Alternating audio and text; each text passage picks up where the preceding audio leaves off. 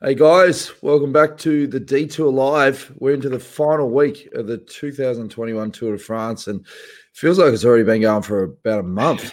But anyway, I'm your host. What about Dan the Jones. Riders? Oh mate, we're not even there.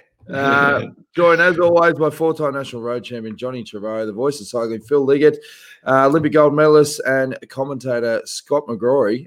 Fellas, I'm pretty excited about this show because if the pre-show chat is anything to go by, it's going to be a spicy episode, Phil. Your ears still bleeding listening to Iffy and Scooter trying to get a word in. I was just glad we hadn't started the podcast. Otherwise, with nobody been watching ever again. It was wonderful. I was a bit late in this morning. I was just catching up on my notes, so I was observing rather than working.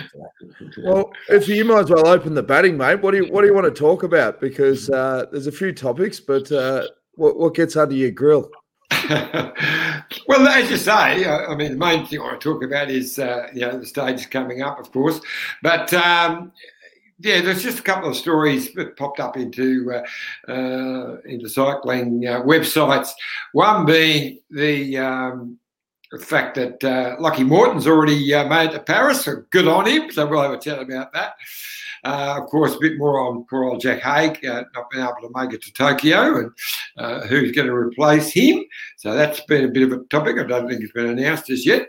But we might hear some inside stuff from Scotty McGrory, who's on the selection panel, more for the track than the road, but I'm sure he's got some input in here.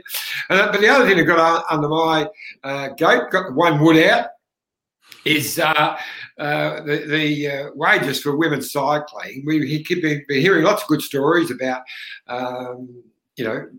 the improvement, the big improvement, but there's a really in-depth story on Cycling Tips about just what's going on in women's cycling, especially in the Conti teams, where a lot of the women aren't getting paid at all. And I thought we might have a little chat about that. Well, obviously... that should take about 4 hours. That sounds good to me. You've got nothing else to do, have you, Phil?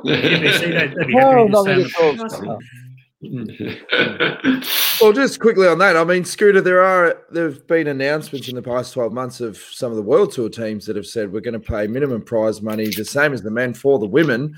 But when you start going down to Conti teams... and then you hear issues with even the broadcast, like the Giro d'Italia, the biggest race of the year, couldn't even sort out, race images at the finishes and all this sort of stuff. And so sponsors are wanting value. I mean, it's not an easy fix, this problem, Scooter. No, it's not. And a lot of it comes down to basic money, but there's also just the basic respect that we all should be giving to any sport, male or female. And one of the things that has disappointed me in the past is how we often speak differently about the women's race. And you'll hear little comments like,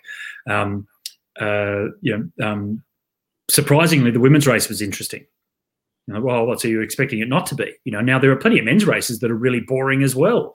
One of the World Championship races that I commentated on, 2012 World Champs, the women's race was far more interesting than the men's. And, of course, the last 10 kilometres of the men's race, super exciting, but the 240 kilometres before that, stuff all happened. And the women's race was really interesting in the last sort of 50, 60 Ks.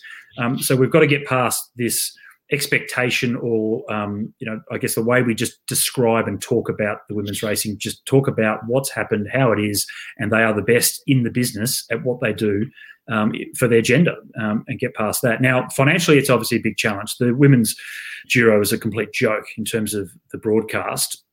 And if you bring in a minimum wage, I do foresee that there'll be a lot of teams down the bottom level that won't be able to afford to continue and they'll fall off.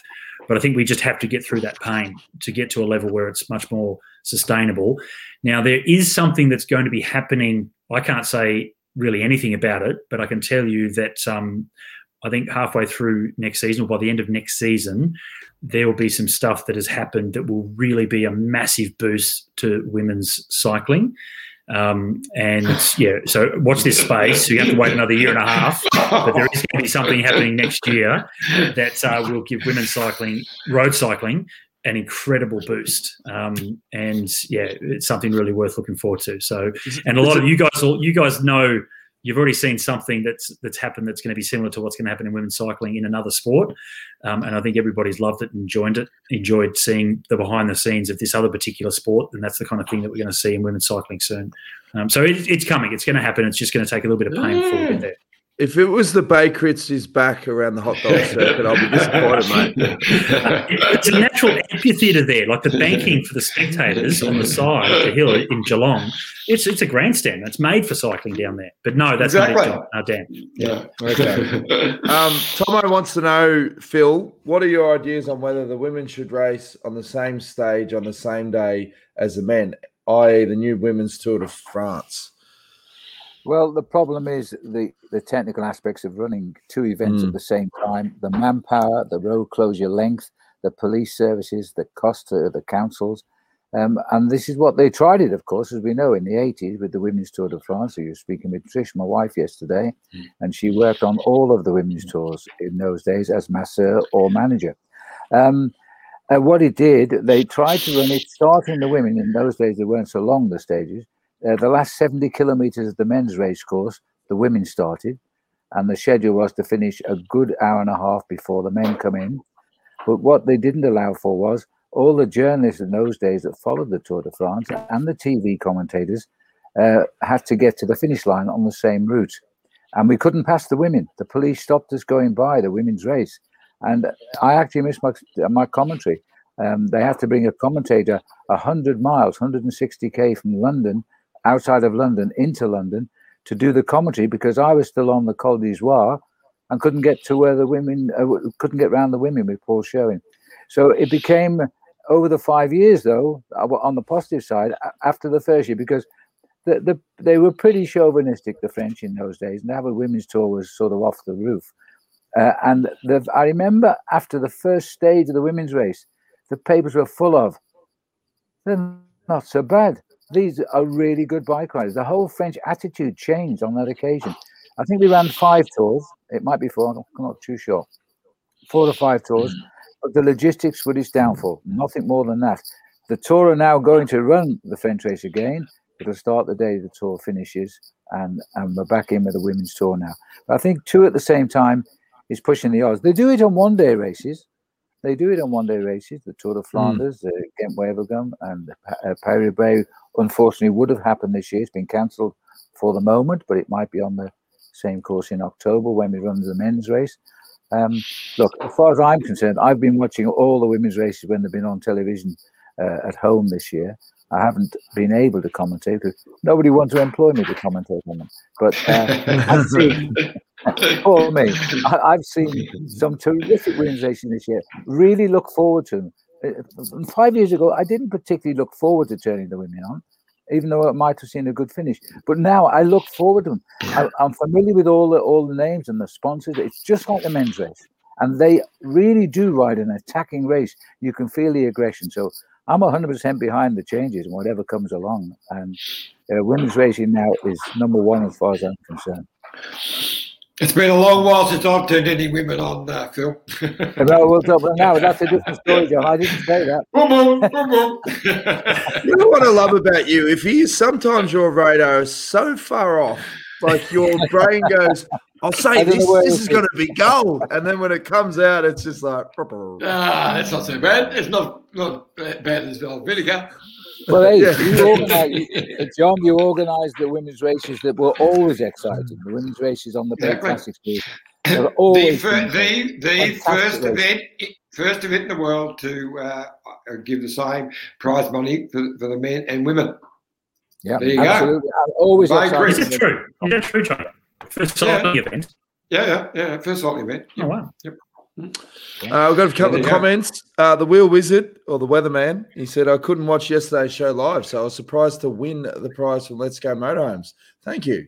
But as I don't live in Oz... Oh, there was a show, yes. Yeah, you went on it.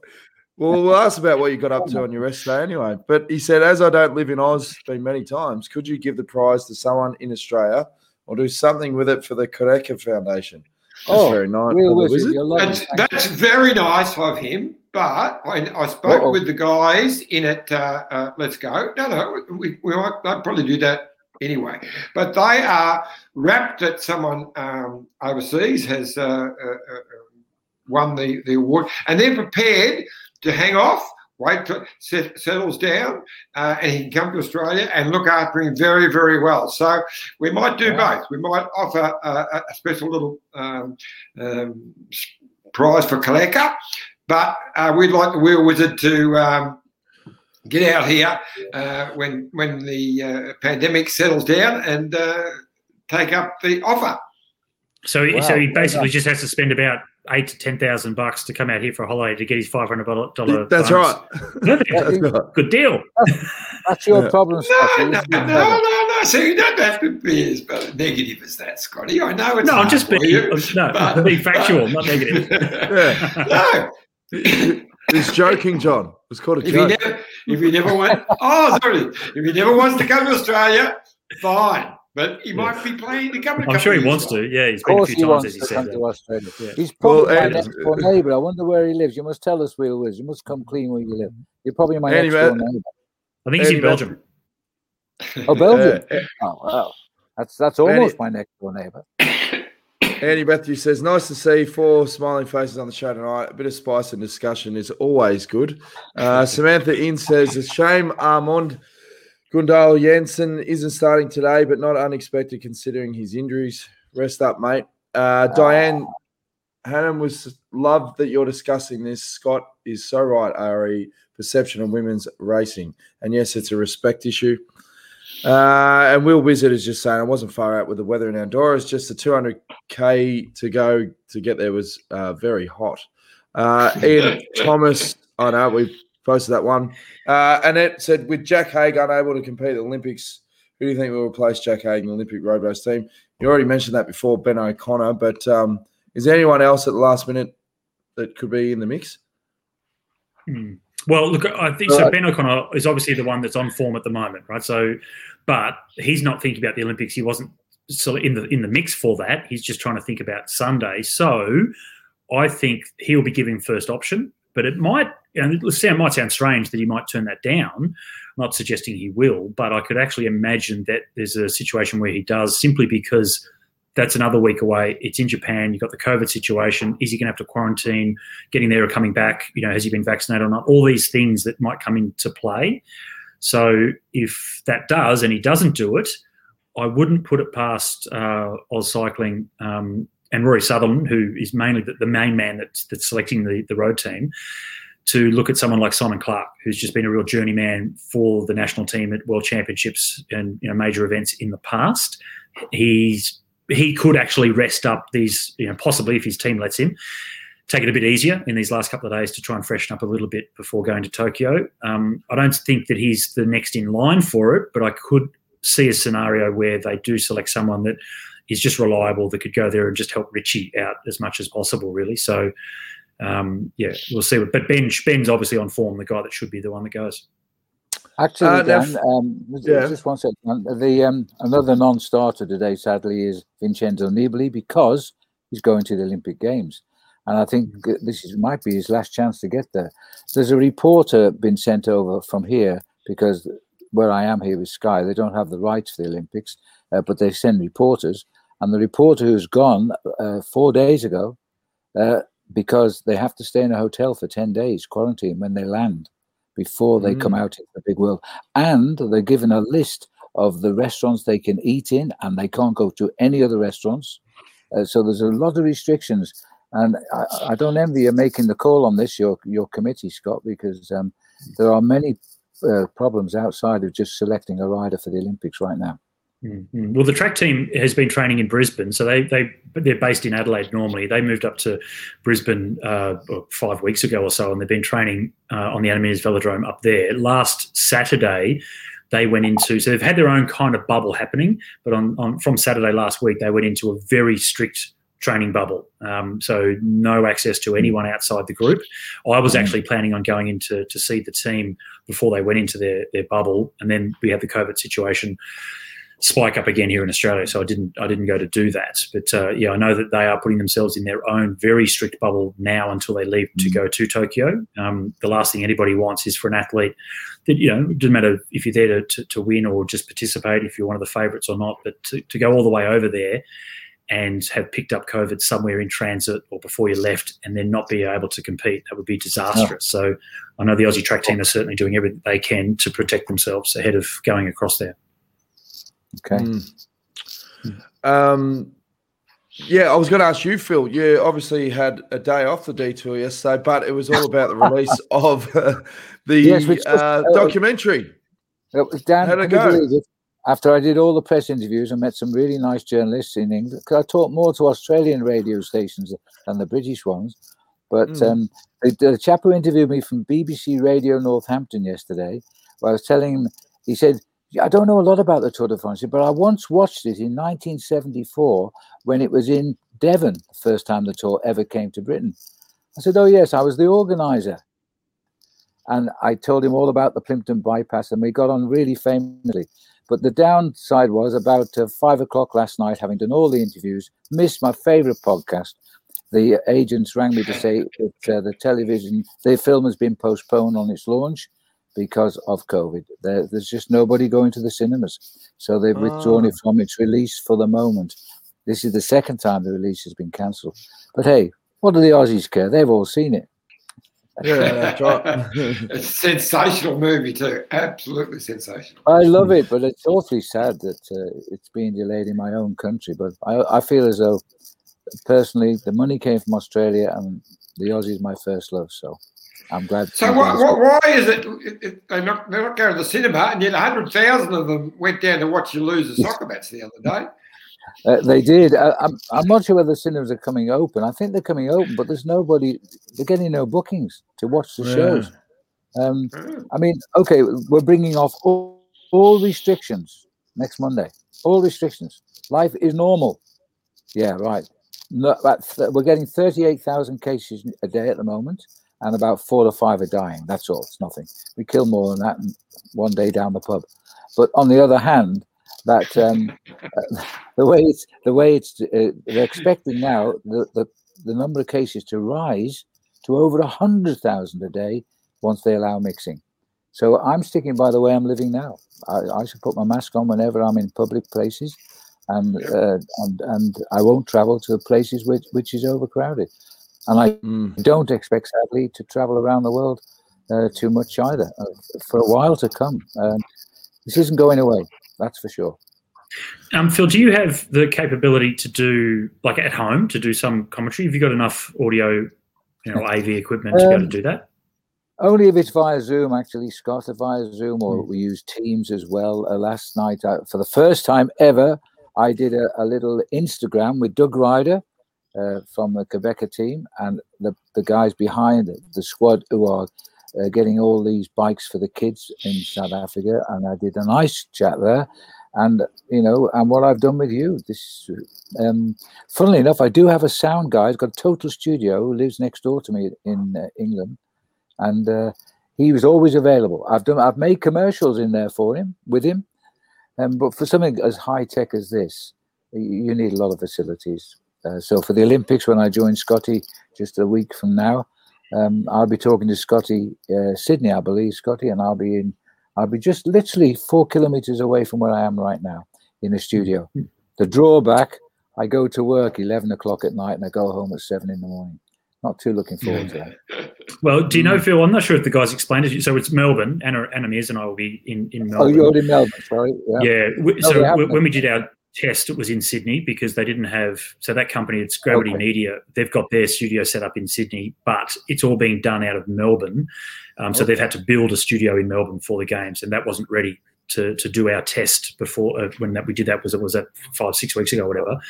Yeah. But what they are doing is, so when they, I don't know if this is explained to you, they told it to me on the night we did it. So when they send the video that I get to see, typically would be, you know, instant.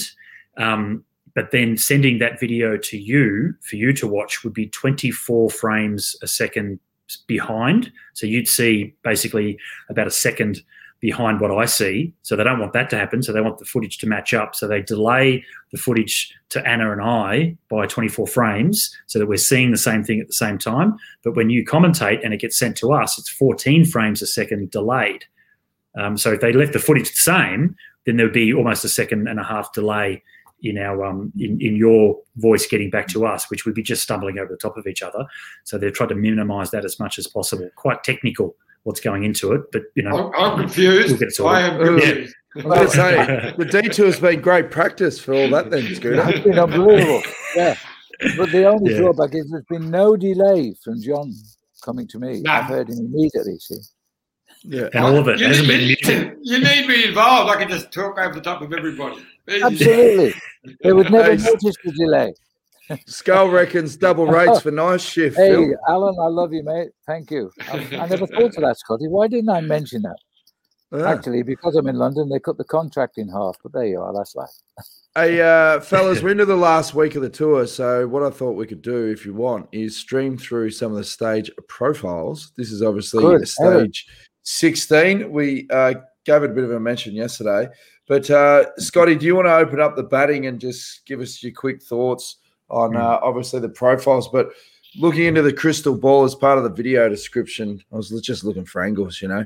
We'll try and make them, just try and make some predictions for this last week. Yeah, sure. Look, mate, as we heard from Sam Bewley last night, this downhill start, everyone's been talking about that. It'll be attack, attack, attack, as it always is in a Tour de France stage, but typically nothing will go because it's so fast and very difficult for any breakaways to stick on a downhill. Everyone is strong and feeling fresh when it goes downhill from the start. So, yeah, it should be all together until they get to the first Cat 2. That's definitely when it will split. The question is how far it is from the last Cat 2 to the finish line. It's still a fair way, okay? It's a reasonably short stage at 170 Ks. 7% gradient over 5.5 Ks. Is that something that's really going to test the GC guys? Probably not. So this kind of might be more of a stage for a breakaway, but also just something that deadens the legs a little bit. It might be a test for, you know, maybe guys a little bit 14th, 15th, 12th on GC to try and get up the road and get some time back. I don't see this as a big test for the GC guys, though. What do you guys think? I'm the same as you, Scott. Yeah, because the race starts right on the border. Plat de la Cor is the border post, I think. I've never been there, but it's the border with France. So we literally start the race back in France through the beautiful Ariège, which we've been in a few days this year. And the Col de Tourmalet is a nasty little climb as a rule, but they're going to hit it feeling fresh. I think this is the day that Cavendish will get through without too much bother. We don't forget Edvald Bosenhagen was eliminated as we went into the rest day, too far behind by himself. Through the sprint, I don't think Cal will be there for that sprint. But then we're on to that first category climb there, which is the Col de Cor, I think, isn't it? The Col de la Cor. That's a nice little sharp climb, that one. And then we go over the Porte d'Aspe. It's just a great undulating ride. I love Saint-Gaudens. It's in a fabulous part of the valley, and it races right. If you continue straight down this valley, you come into Spain. It's usually packed with traffic, but the Tour de France, both sides of the road in Saint-Gaudens is just mountains. It's stunningly lovely. And so the little hill just before the end could decide any final runs for the line. It could be a great stage for Valverde today. He came close 2 days ago. And he said he backed off chasing Seb Kuss because, you know, 41, I think you think that you might just overcook it on the descent and die. And he's too old for that. So he did. No, he did. Never too old to die, Phil. Well, that is also. Well, don't ask me, Scotty. And so Valverde just desisted. He was clear of the break. He couldn't quite bridge 20 seconds to Seb. And so he settled for second. Well, that comes with age and maturity, I think. But today, I'd love to see Valverde win today. I don't think there'll be a change in the GC today. I don't think you're right. Yeah, I agree. All right. I think we'll be a breakaway today. Stage 17, open the batting, Iffy. Now we're getting into the bike race now. Well, 17 and 18 will decide. It does. But when you looked at this race before the tour started, it almost looked like a race in three parts, and that's how it's been. You know, the first week was sprints and exciting and crashes. Well, we certainly got that. It's been fantastic. Three separate parts, but the finale to this was always going to be these two stages, because they, one on top of the other, there's only been three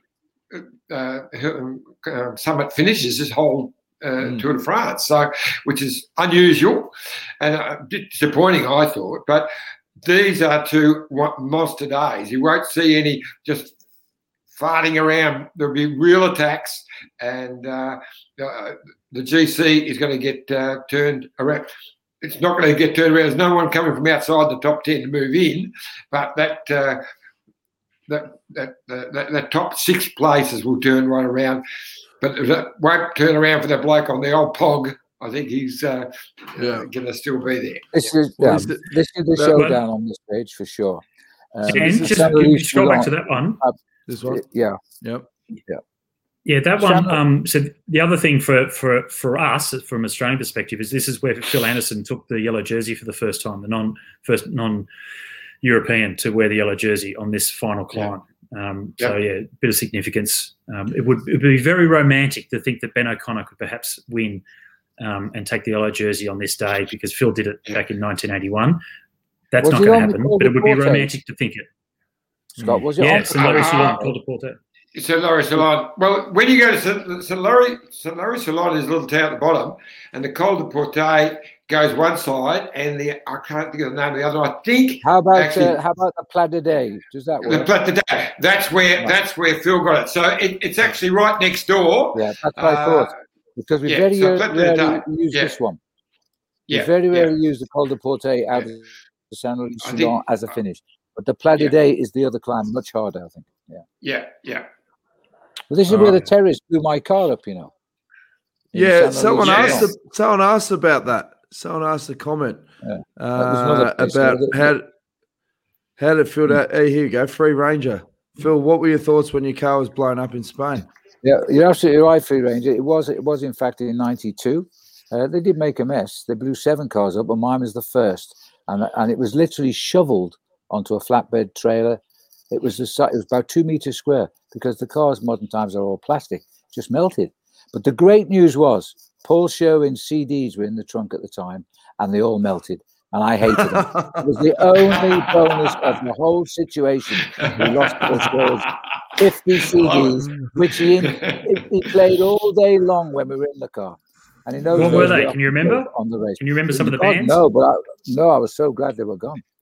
Billy Ray Cyrus, 92. Always a positive. I have blown a couple of cars up the Tour de France myself, but anyway, that's not the story. Yeah. Diesel and petrol. We know all about that. Stage 18. This is a shorter one. I love the look of this, boys.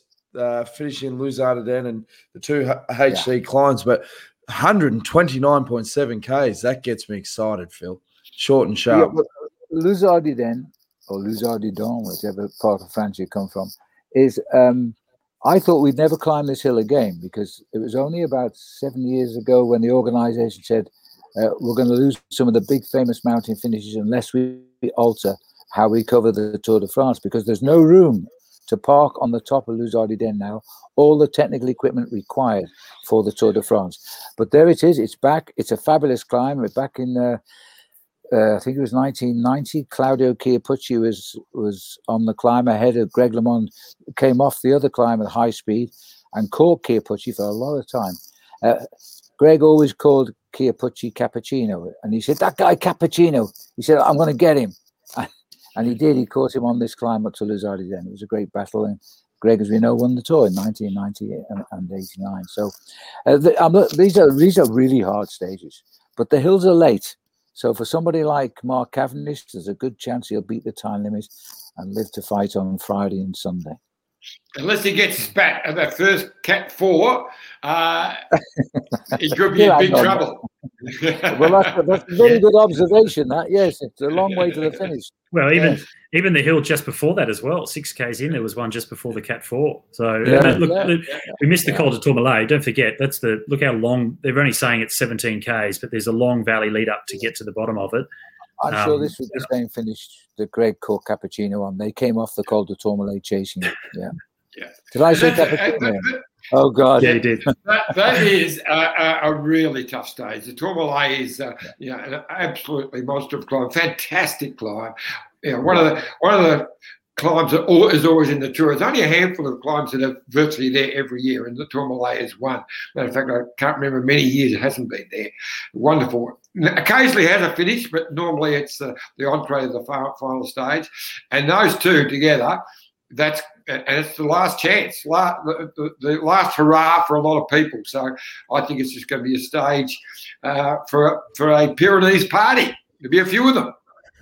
We can fly through this because we're starting to waffle a bit. Cavill wins stage 19. Pog will smash the time trial and win the Tour, and Cavill win in Paris. So there you go. I don't reckon Cavill wins stage 19. I don't think they're going. I think they'll let a break go because I think they want to have the big finale on the Champs Elysees. I think if we let it go, save it all for Paris. If he doesn't get it. No, but that's the story. Just let me finish.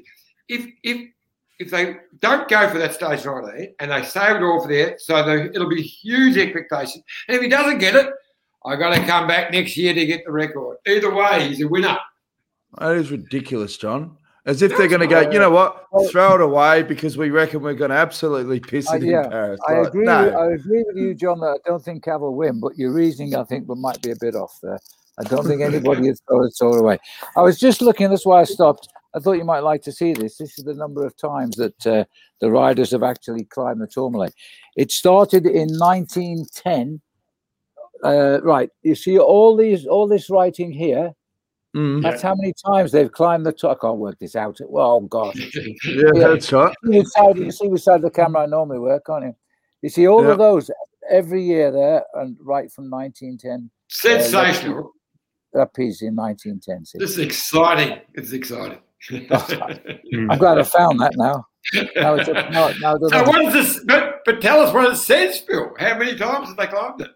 Well, that's it. That's why I looked at it, and they don't list it anymore. They used to have a bracket saying, if you've got another hour, Dan, I can count up the years, but I can confirm it started when we first went into the mountains, which was in 1910. It was on the original route, and on that occasion, when we went into the mountains in 1910, they used the Porte d'Aspe and the famous names. I can't think of these now, so famous. They called it the Circle of the Dead Men, and I'll tell you another story. When I was working with ESPN, and Casartelli got killed on the descent of the Porte d'Aspe, I'd already pre-recorded my opening for ESPN, and I'd said. I pointed out this is the first time this hill was used. It was 1910. The rider said it was so hard. They were murderers. The organisers were murderers, etc. And that they nicknamed this race the Circle of the Dead Men because they were all saying they couldn't get round this route. And of course, later in the day, Casartelli was killed on one of the climbs. So you won't believe the panic to get that tape, which I'd opened the Tour story with, off air before it went out. I had to completely record the opening. They were horrible days. And Richard Virenque was the winner that day. And they didn't tell him till he finished at Cauterets on a mountain that Casartelli had died on the route because he just would have collapsed in tears. So they didn't tell him at all till he finished the race. Yeah. Mm. Tragic. Oh, yeah. Oh, it was terrible because he was a really nice guy too. And well, it's okay. We've got to lift it back up again now. So back to your point, John. All you've got to do is ask John a question. That'll lift it back up. Be fine. Yeah. Look, I think that your scenario, John, is a far better movie. Like that makes by far a better movie. Yeah. But I think in reality, I think they're not going to risk it. It'd be incredible if they did. If they actually did come out with that tactic, mate. That would be amazing that they would risk that. Although they could be feeling so incredibly confident because the other guys haven't been anywhere near him. The fastest guys that started the race are no longer here. And he can only beat who's left. And they can win both. Quicker, isn't he? They can win both. No worries. Yeah. So 36 for the record. They can. Yeah. Oh, boy. Yeah, you see, Wigo was at the last stage as well. I saw some footage of Cav catching up with Wigo, giving him a big hug and all that stuff. I guess obviously trying to keep in good with Wigo because Brad does look as if he's become a bit of a London gangster, so he wants to make sure he's in with that crowd as well, just in case things go wrong. He needs to get someone to fix a few problems for him. It also shows that Cav, Scott, forgave him for not riding with him properly in the Madison in 2004 in Athens, because everybody else won medals on the team except Cav. Because when I said to Cav, "I'm sorry you didn't make it, Mark, in the Madison," there was nothing wrong with me. I was going great. But he never said it was Wiggins that was riding rubbish. But Wiggins had gone off. He'd won 3 gold medals. He'd gone off, and they should have taken Wiggins out and put somebody like Geraint Thomas in to ride with Cav, because Cav was fuming. So they must have forgiven him, eh? I must run that story. That's right. There you go. Spice it up again. Get it going. Get that hatred happening again. Now they're certainly good mates now. Yeah. That's for sure. Mm. That's Phil. I just looked up Tourmalet in the Tour de France, and I can tell you, go on. There's hardly a year it's missed out. It's been in about 50 or 60 times. So there you go. Well, you told us nothing. We knew it was in heaps of time. Certainly, we climbed it twice. Well, I thought you were going to give me the figure. I was hoping to, but no, it's not there, is it? No. What was the point of that, John? But don't worry, John. I'm going to count it shortly. When I leave you guys, I'm going to count the number of winners. So I got it for the season. All right, Phil, we better let you get back to work. ZA/Peloton. Well done, Dan. Trish loved being with you guys yesterday. I can't understand it, but she was on a high after she came off the podcast yesterday. I had to go out and do the garden because I couldn't stand any more of how good she was and how crap I was. Andy Matthews says, top 6 with the bookmakers today, Van Aert, Alaphilippe, Aaron Burr, Farley, Court, and Mohoric. Who do you like out of that? Well, I've actually gone for Mohoric. We have a competition, on TV. But Adam Blythe came back. He was second today. He's gone for Van Aert. The others haven't seen who they've gone for yet. You see, everybody is not going for Pogacar. Pogacar's going to ride his style of riding. He'll use his team as long as he can, and once they're getting near the end, he'll be probably on his own, but he'll just marshal them when he needs to marshal. So there will be not a surprise winner, but a guy who takes his opportunities well, who wins today.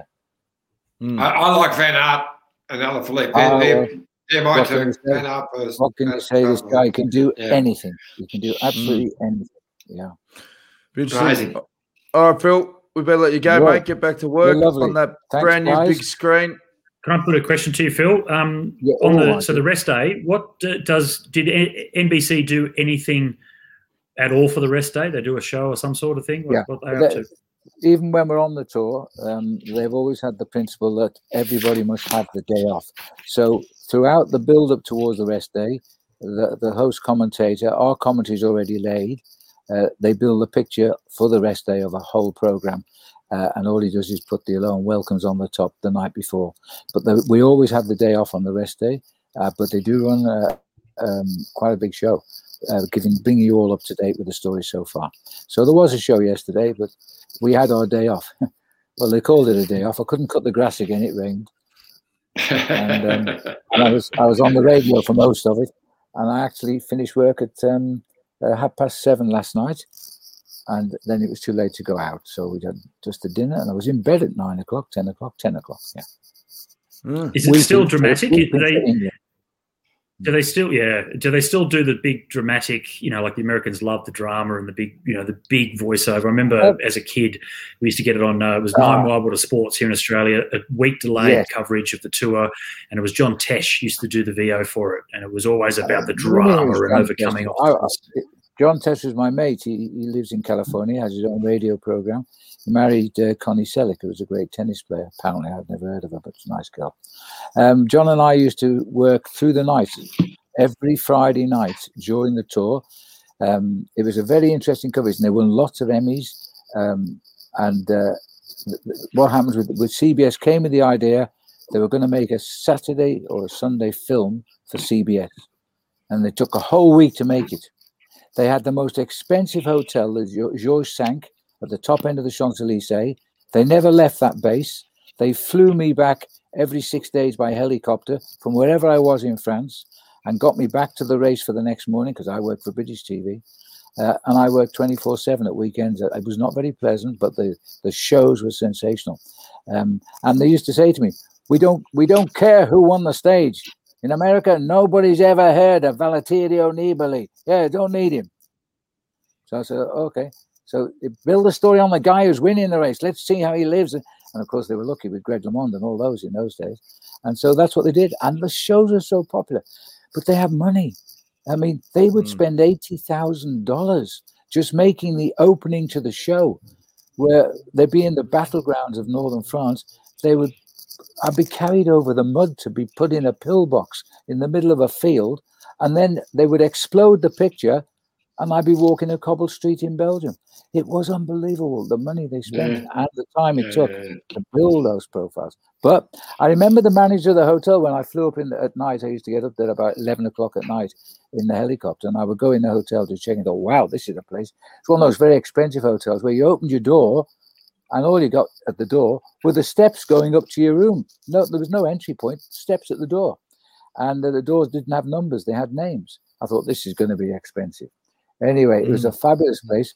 But the boys, the manager came to me one day and he said, Mr. Liggett, is there a problem with the hotel? I said, what do you mean? It's a fabulous hotel.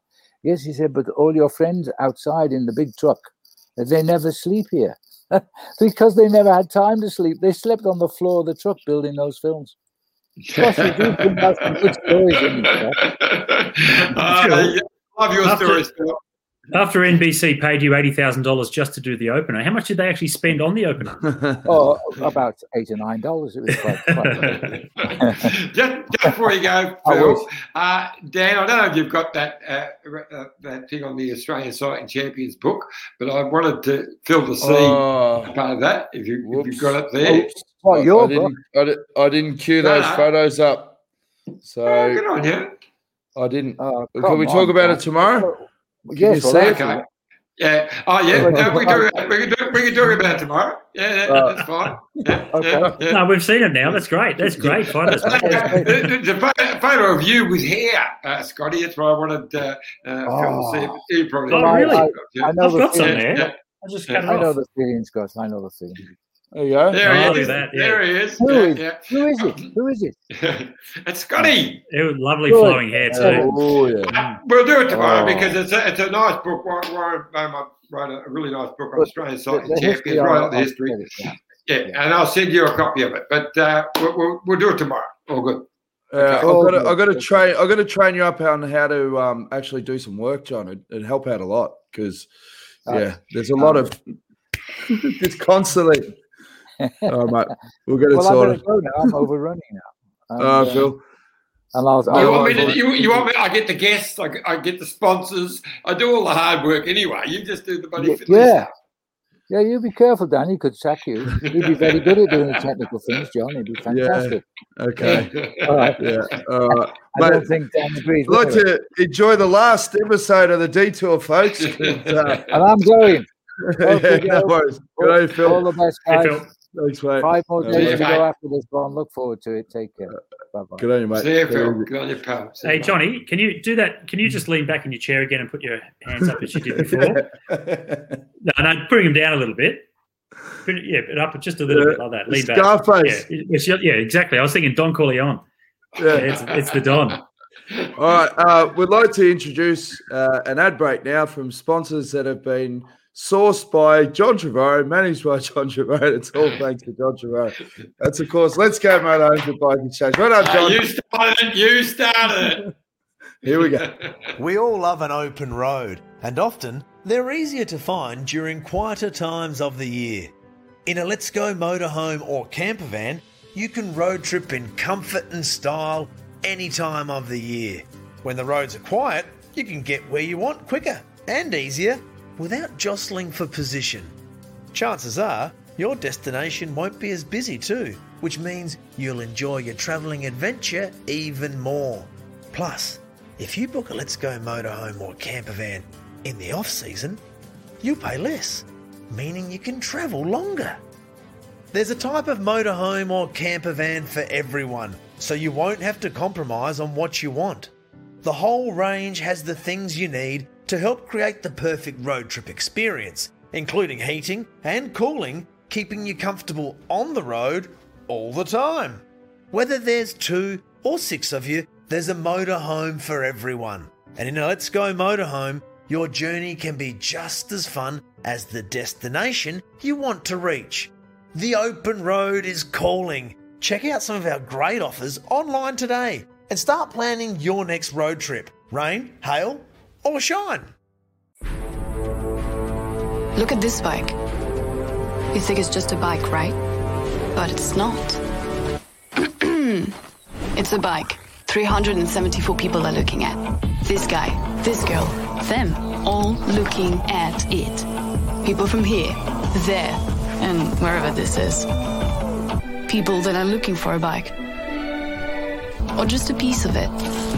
Amateurs, semi-amateurs, and pro-amateurs. This guy wants this bike, but with this crank and these bars.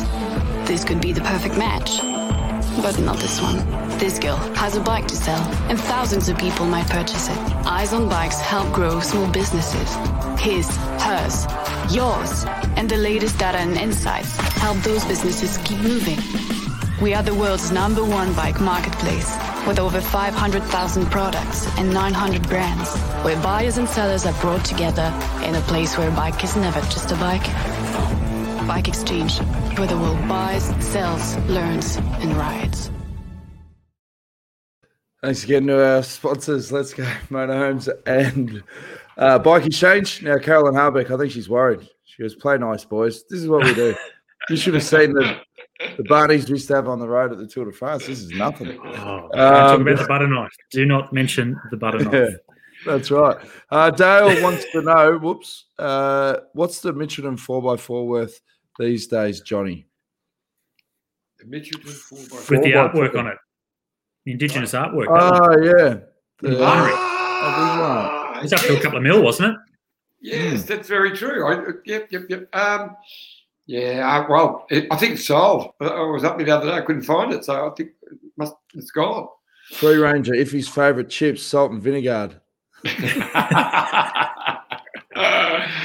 Very good. Ben O'Connor. It's much better to say vinegar chips. Yeah, vinegar chips. That's right. Sorry, you got cut off again, Scotty. That's all right, mate. We just Ben O'Connor. Remember, we heard the stories about, the first time he went and raced outside of Perth or outside of Australia, the National Road Series, went to the King Ai Lake Tour in China, which is, I've raced it myself, it's all at altitude. So I think the first day started at 1,800 metres. That was a flattish circuit course. The second day went up onto the King Ai Lake Plateau, and that's all above 2,500 metres, and they go up to 4,000 on some of the climbs, or just over 4,000 metres. Brutally hard just because of the high altitude. 4,000 metres? Really? Yeah, crazy. Really tough. And what was really interesting, around the lake itself, so the lake, hills up, or mountains all around the side of the lake, so you go off the side, up over a climb, back onto the lake again, and racing above 2,500 metres to 3,000 metres around the lake. And me being a stronger sort of track-based rider, it'd start to string out with a slight cross breeze. It wasn't a lot of wind, but it was a bit of a breeze. And it'd start to string out, and that's when I'm in my element. And then the guys in front would lose the wheel, and you think, oh, geez, we're not even going that hard. So you go to close the gap, but because of the lack of oxygen, it's sort of like a time bomb, 3, 2, 1, and then you just blow up yourself. So it's a really, really challenging environment. And Ben did well. That race is on at the moment. So they're 3 days into that tour, 8-stage tour. Obviously, it's lost all of its luster because there's no one travelling, nothing happening. And it has been a really good showcase for international riders at that second level, as Ben was back then. But this time, there are 17 teams in it, all Chinese. There's not one international rider in that race at all. So, that's just going to disappear. That'll disappear this year, and no one will even know and identify any class talent coming through that one, unfortunately. Wasn't there good prize money at that race? Like, I heard stories of Swannies literally stuffing thousands of US dollars into their bag heading back in the chop-up. Like, it used to be like 15 stages or something, didn't they? And they were like... Yeah. It was like, they used to call it like the fourth Grand Tour. Sorry, mate. They used to call it like the fourth Grand Tour because it was 2 weeks long, all at high altitude, good money. I remember I felt really perplexed at one stage because the year I rode it, we stayed right out the back of the lake somewhere. There's nothing out there. We're talking the middle of China. And we stayed in this hotel that was still unfinished. There was nothing else around. Like, the town that it was in was very, very small. It almost just looked like sort of market area, maybe for the farmers in the region. And I looked out the back window and noticed that there was a few tents out there. And I asked one of the managers at the hotel, you know, who are they? What are they doing? He said, well, they're the workers that are building this hotel because it's still not finished. I'm like, well, what's the tourism industry like here? Why is this hotel being built? He said, well, it's just for you. I said, what do you mean just for us? He said, well, yeah, when the race was announced it was coming here, then they started to build the hotel. And that was it. And I thought, hang on, they've got nothing here. And we come in and do this bike race with our Western values and our Western equipment, and the workers are staying out, you know, in these tents building this hotel just to make us feel good and look good, or make them look good to us, when they're all in poverty. And this is a place that's minus 30, 40 degrees in winter. And these guys have been out staying in tents building the hotel. It was quite perplexing. It made me feel really uncomfortable. Oh, for sure. Pretty intense. Yeah. I've sent the link to Matt White, but I haven't got the double blue tick, which says he could be in some bad service areas. No, well, he did tell me that he was going to try and do it on someone else's phone because they were on the – it wasn't working. Right. So we'll try and get him tomorrow. We're pretty much ready to wrap things up anyway. What's his love for, like, it took me a long time to get rid of my BlackBerry. I had a couple, and everyone went to iPhones or Samsungs or whatever, and I really did like that feel of the buttons. That's it. But it what wasn't else do they offer? Well, nothing anymore, but I didn't realise it's still actually a company that exists. So what is it with Whitey? Why is he still sticking with it? Well, he has got an iPhone as well, but he... problem up there is in Andorra, it's a different network, and he wasn't connected with that network or something. So, and it's really expensive once you flick over, and if you get caught on the wrong one and you don't have like a partnership sort of deal, I've heard horror stories. The guy's just been there for 2 days and getting stung like €1,000 and stuff. So, got to be careful for sure. The telecommunications industry. It's a rort. Sandy and the crew can tell us, and Diane, they can tell us how much of a rort it is. But we won't mention names. But it's a switch, isn't it? That's it. It's all I have to do when you cross the border. Final tips for stage 16, fellas. Who's going to win? Wout Van Aert. Wout Van Aert. Yep. Yeah, look, remember we said in the second week that once we get deeper into the race, it's the usual suspects that keep getting into the breaks, with a few exceptions, but because they are just the guys that are getting through the race better than everybody else. And Wout has shown that he's up for it. Every time there's a break that suits him, he's in it. So hard to go past Wout Van Aert. Yep. And I look forward to those climbs because it'd be Wout and Wout, because Wout, the other Wout, will be up there going for the King of the Mountain. So it'd be Wout versus Wout, I reckon, because it's Poles and art, yes. Yeah. Blue poles, fine art. But it'll be woot for Wout, won't it, John? And then you got the battle behind with the Pog and vinegar chips. Exactly. Don't worry, Mick Jagger will be doing his dance as well. That's right. It's all happening. Hey, your voice is back too. Does that mean that you get the axe out? Yeah. It's coming out. Keep putting your requests in, guys. I think it'll be a 5-song medley, just a couple of bars of each. All right. Yep. All right, as we always say, keep supporting the show. Keep telling your mates, youtube.com/thedetourpodcast. We'll guarantee that tomorrow we'll keep it spicy. We have a big announcement for tomorrow. The Cookie Monster. Oh, Baden Cook, who's on Australian Survivor. Yeah, we've got Cookie on tomorrow, so that would be great. Isn't it interesting when you've got an interest? Sorry, Danny, when you've got some interest in things, like I don't care about, don't watch it, but now Cookie's on it. It's like, oh yeah, cool. He's a mate. I want to watch this. Here we go. Yeah. This would be great. It will be good. But how did he? Like, it's brains versus brawn, and he's on the brains team. Like, I can't believe that. Ask that to his face tomorrow. That's what I suggest. I will. All right. Hey, can I just have a shout out to my mum? Because I think my sister Jenny said that she was going to fire it up so Mum could watch. She likes seeing her boy, her baby, on anything. So I don't look like a baby anymore. But, hi, Mum. Well, if you had to give me enough notice, I could have queued up that photo again. Which one? From the games. Yeah. All right. Tomorrow night. Mum will have to watch again tomorrow night. There you go, Mum. That's just for you. All right. So I try to nick myself with the medal. Yeah. That's what I'm thinking. All right. See you tomorrow night with the Cookie Monster. Stay tuned. Take it easy. This is the winning